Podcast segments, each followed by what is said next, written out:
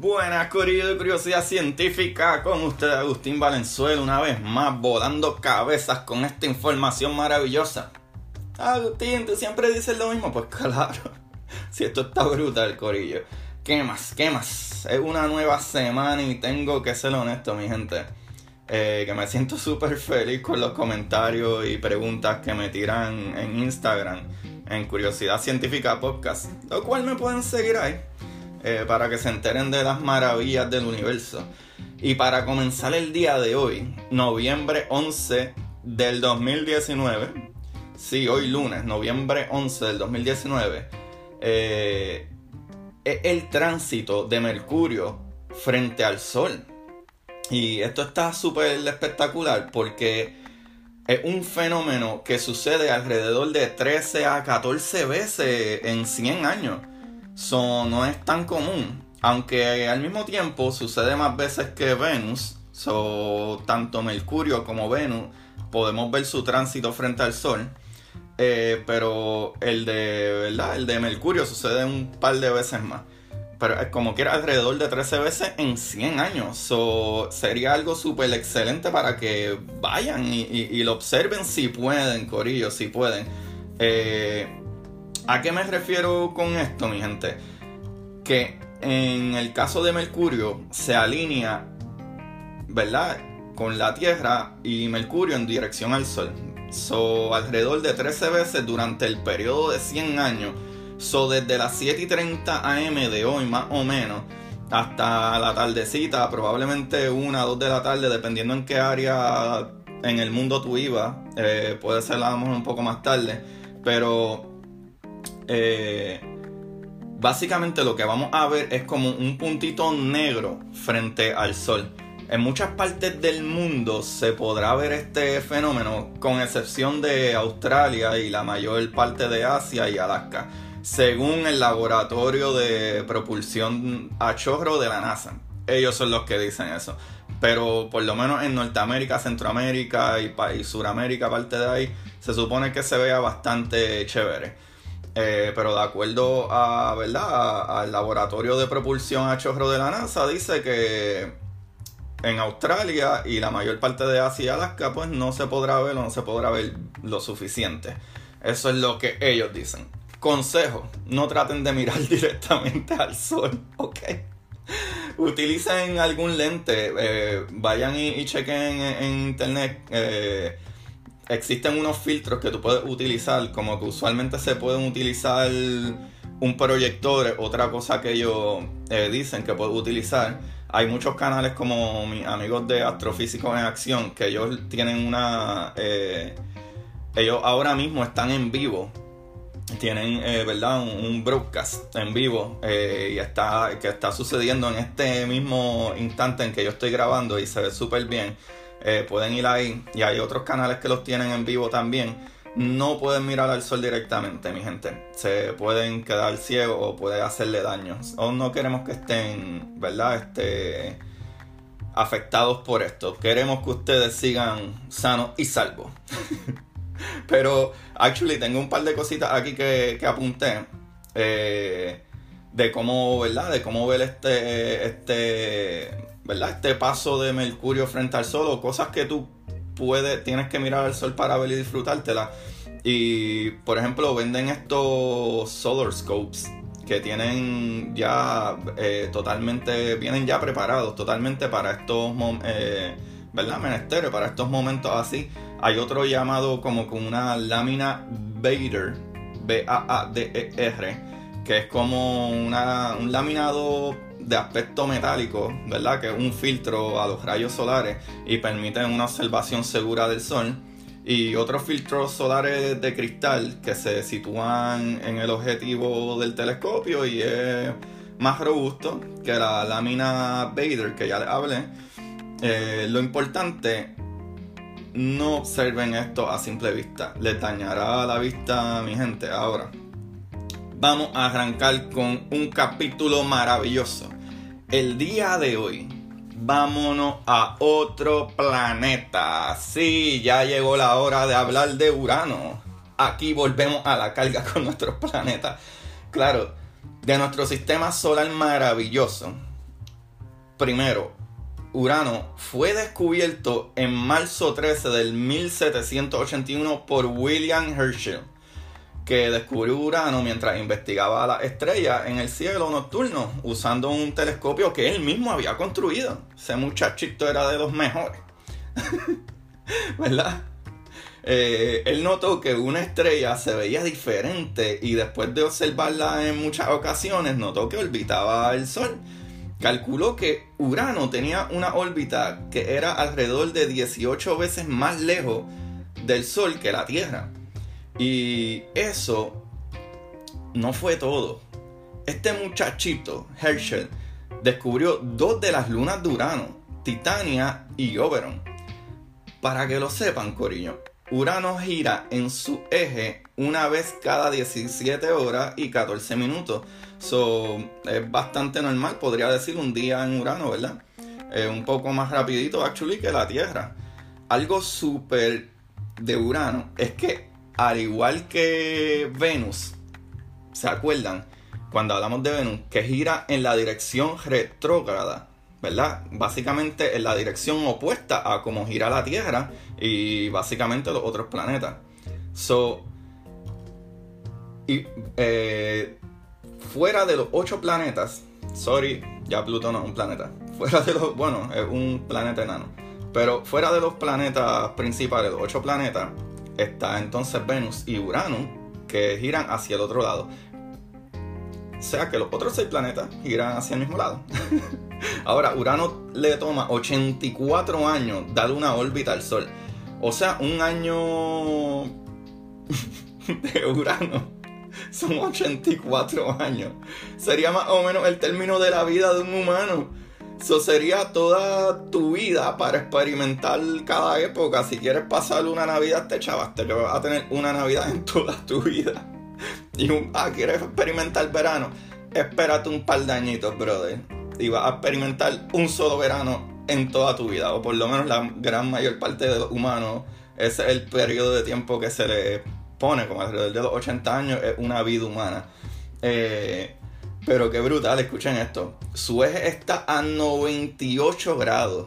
Lo que significa que casi se encuentra de lado cuando orbita el sol. Esto está pasando. Quiero un ejemplo. Pongan una manzana, una china, lo que sea, sabes que tú la sientas ahí encima de la mesita. Ahora, esto es como vería, ¿verdad? La mayor parte de los planetas, claro. Siempre hay unos cuantos grados eh, fuera de, sí. Por ejemplo, el planeta Tierra nosotros está como a 23 grados, ¿verdad? Desalineado, por ponerlo así. Pero Urano está a 90 grados. O básicamente, la posición de, Urano está básicamente sobre el estómago, si le puedo llamar así, ¿verdad? De la manzana o de la China, ¿verdad? Su ecuador es el que básicamente apunta al norte que conocemos, si lo puedo poner así. O sea, está virado de lado. Urano está virado. wow, qué difícil se me hizo explicar eso tan sencillo. Pero yo creo que ustedes lo entendieron. Ustedes son súper brillantes, mi gente. Esa es la parte buena de la gente que escucha curiosidad científica. Son gente sabia, brillante y bonita. Corillo, la velocidad del viento de Urano puede alcanzar hasta 900 kilómetros por hora. Esto es aproximadamente 560 eh, millas por hora. Eso está brutal, eso es velocísimo no creo que sería muy bueno irse a surfear ahí. Esas olas, si existieran, serían inmensas. La masa es de 14.5 veces la masa de la Tierra. Urano se conoce como el gigante de hielo porque tiene una capa superior, superior eh, de hidrógeno y hielo, eh, como los otros gigantes gaseosos. Urano también tiene un manto helado que rodea su núcleo de hierro y roca la atmósfera superior de agua, amoníaco y cristales de metano le otorga a Urano su distintivo color azul, ese colorcito azulito, azulito pálido. Urano es el segundo planeta menos denso del sistema solar después de Saturno. ¿Se acuerdan ese capitulito de Saturno? Que yo dije que Saturno es tan pocamente denso que si existiera un océano gigantesco, gigantesco, en que tú pudieras poner a Saturno, no se hundiría. Imagínense. Pues Urano es el segundo, planeta menos denso. Y Urano tiene 13 anillos actualmente conocidos. Y esto se descubrió en el 1977. ¿Y por qué no se descubrió esto antes, Agustín? Pues, primero, que la distancia de la Tierra, ¿verdad? Desde la Tierra a Urano es bastante. Eh, y número dos, pues que estos anillos no tienen mucha reflexión, ¿sabes? La reflectividad de la luz no es suficiente para nosotros verlo.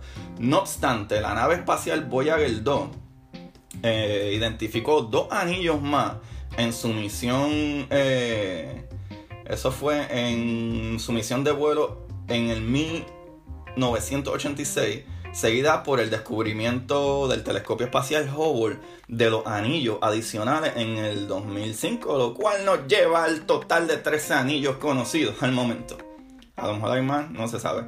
Eh, lo cual el anillo más grande y brillante se conoce como Epsilon. Algo brutal que Urano no es el planeta más lejos al Sol, pero es el más frío del sistema solar. La temperatura mínima de la superficie en Urano es de negativo 224 Celsius. que eso sería como 300, negativo 371.2 Fahrenheit. Eso está brutal. Se cree que el interior de Urano se compone de dos capas, un núcleo y un manto. Ahora, los modelos actuales sugieren que el núcleo está compuesto principalmente de roca y hielo y tiene aproximadamente 0.55 veces la masa de la Tierra y el manto es de aproximadamente 13.4 veces la masa de la Tierra. Esto no se queda ahí. Esto está bien loco. El manto está compuesto de agua, amoníaco y otros elementos volátiles. ¿Quién se quiere mudar ahora? ¿Ah? déjame aquí, muchachito, déjame aquí donde lo más explosivo son los peitos de mis perritos. ok, ok, ok. Los míos también, ok. Los míos también, mi gente. Es más, córtalo ahí. Y vamos a hablar de los polos magnéticos. En la mayoría de los planetas, los polos están alineados con el eje, ¿verdad? A lo largo del cual gira. Pero el campo magnético de Urano está inclinado con su eje magnético, eh, inclinado a casi 60 grados del eje de rotación del planeta. Lo que lleva a que el planeta tenga un campo magnético extrañamente desequilibrado. Ese muchachito tiene bastante problemas, mi gente. Pero aquí, mi gente, vamos a volar cabeza. Y a pesar, eh, eh, ¿verdad? Y a pensar un poquito más allá, diría yo eh, ¿Se acuerdan que les dije que un año para Urano, que sería la vuelta al Sol, es 84 años? ¿Qué nos dice esto? Que realmente Urano tiene dos estaciones, dado que durante 42 años el Sol ilumina solo un polo del planeta y luego 42 años al otro polo del planeta. ¿Y por qué los polos? porque le expliqué, el norte de Urano es básicamente su ecuador. Está, ¿sabes? Eh, eh, eh, Urano está de lado, básicamente está virado. Aquí los por ciento. Urano es alrededor de 85% hidrógeno, 15% helio y un poco de metano. Tiene actually bastante metano, por eso el colorcito azul. es azul verdoso. Y pues como dije, es el planeta más frío, lo cual predomina el hielo sobre los gases. ¿Cuántas lunas, Agustín? Pues mi gente, satélites naturales. Ya sabemos que están los satélites naturales y los satélites que nosotros enviamos allá, que son esas cosas que orbitan un planeta. Pues los satélites naturales, que son sus lunas, son 27. Urano tiene 27 lunas. Ahora, creo que lo más que todo el mundo le va a encantar a volar la cabeza. O más impresionante es la lluvia de Urano. Esto está ridículo. Mi gente, escuchen esto bien. Esto es una teoría muy razonable, pero no probada. Ya que nadie ha entrado dentro de la atmósfera de Urano. Y spoiler, Neptuno. Eh, se cree que, de acuerdo a la gran cantidad de metano, cuando las nubes chocan con las tormentas eléctricas, los átomos de carbono se separan y sus enlaces químicos flotan a través del aire. Estos átomos de carbono solitarios se comienzan a reunir en nubes que descienden a la parte inferior de la atmósfera, donde la presión y temperatura que están alrededor constantemente se eleva. Eventualmente, la fuerza es tan grande que los átomos de carbono se comprimen y se convierten en diamantes sólidos.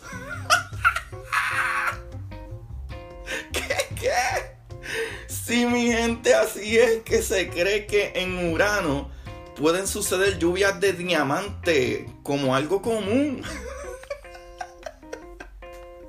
Eso está el garete. Y la gente dirá, pero contra, pues vamos para allá y nos hacemos millonarios. No, Corillo. No, porque lamentablemente si tú tienes demasiado de algo, pierde el valor.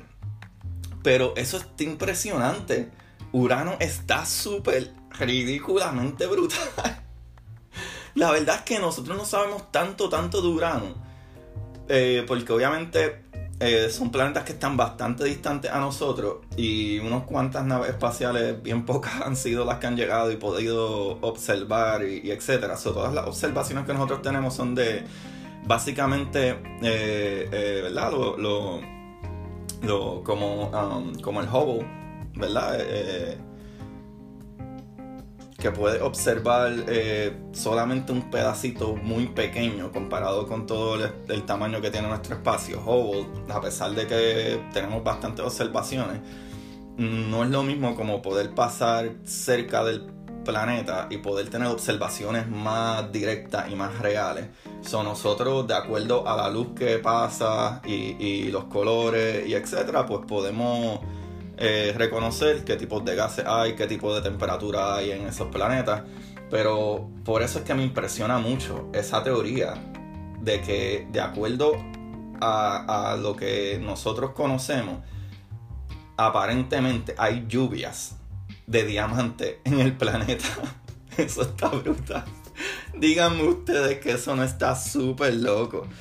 Y aunque no lo crean, yo busqué bastante información de, Urano, pero tampoco hay tanto. Miren todos los sitios que busqué y casi todos me decían lo mismo.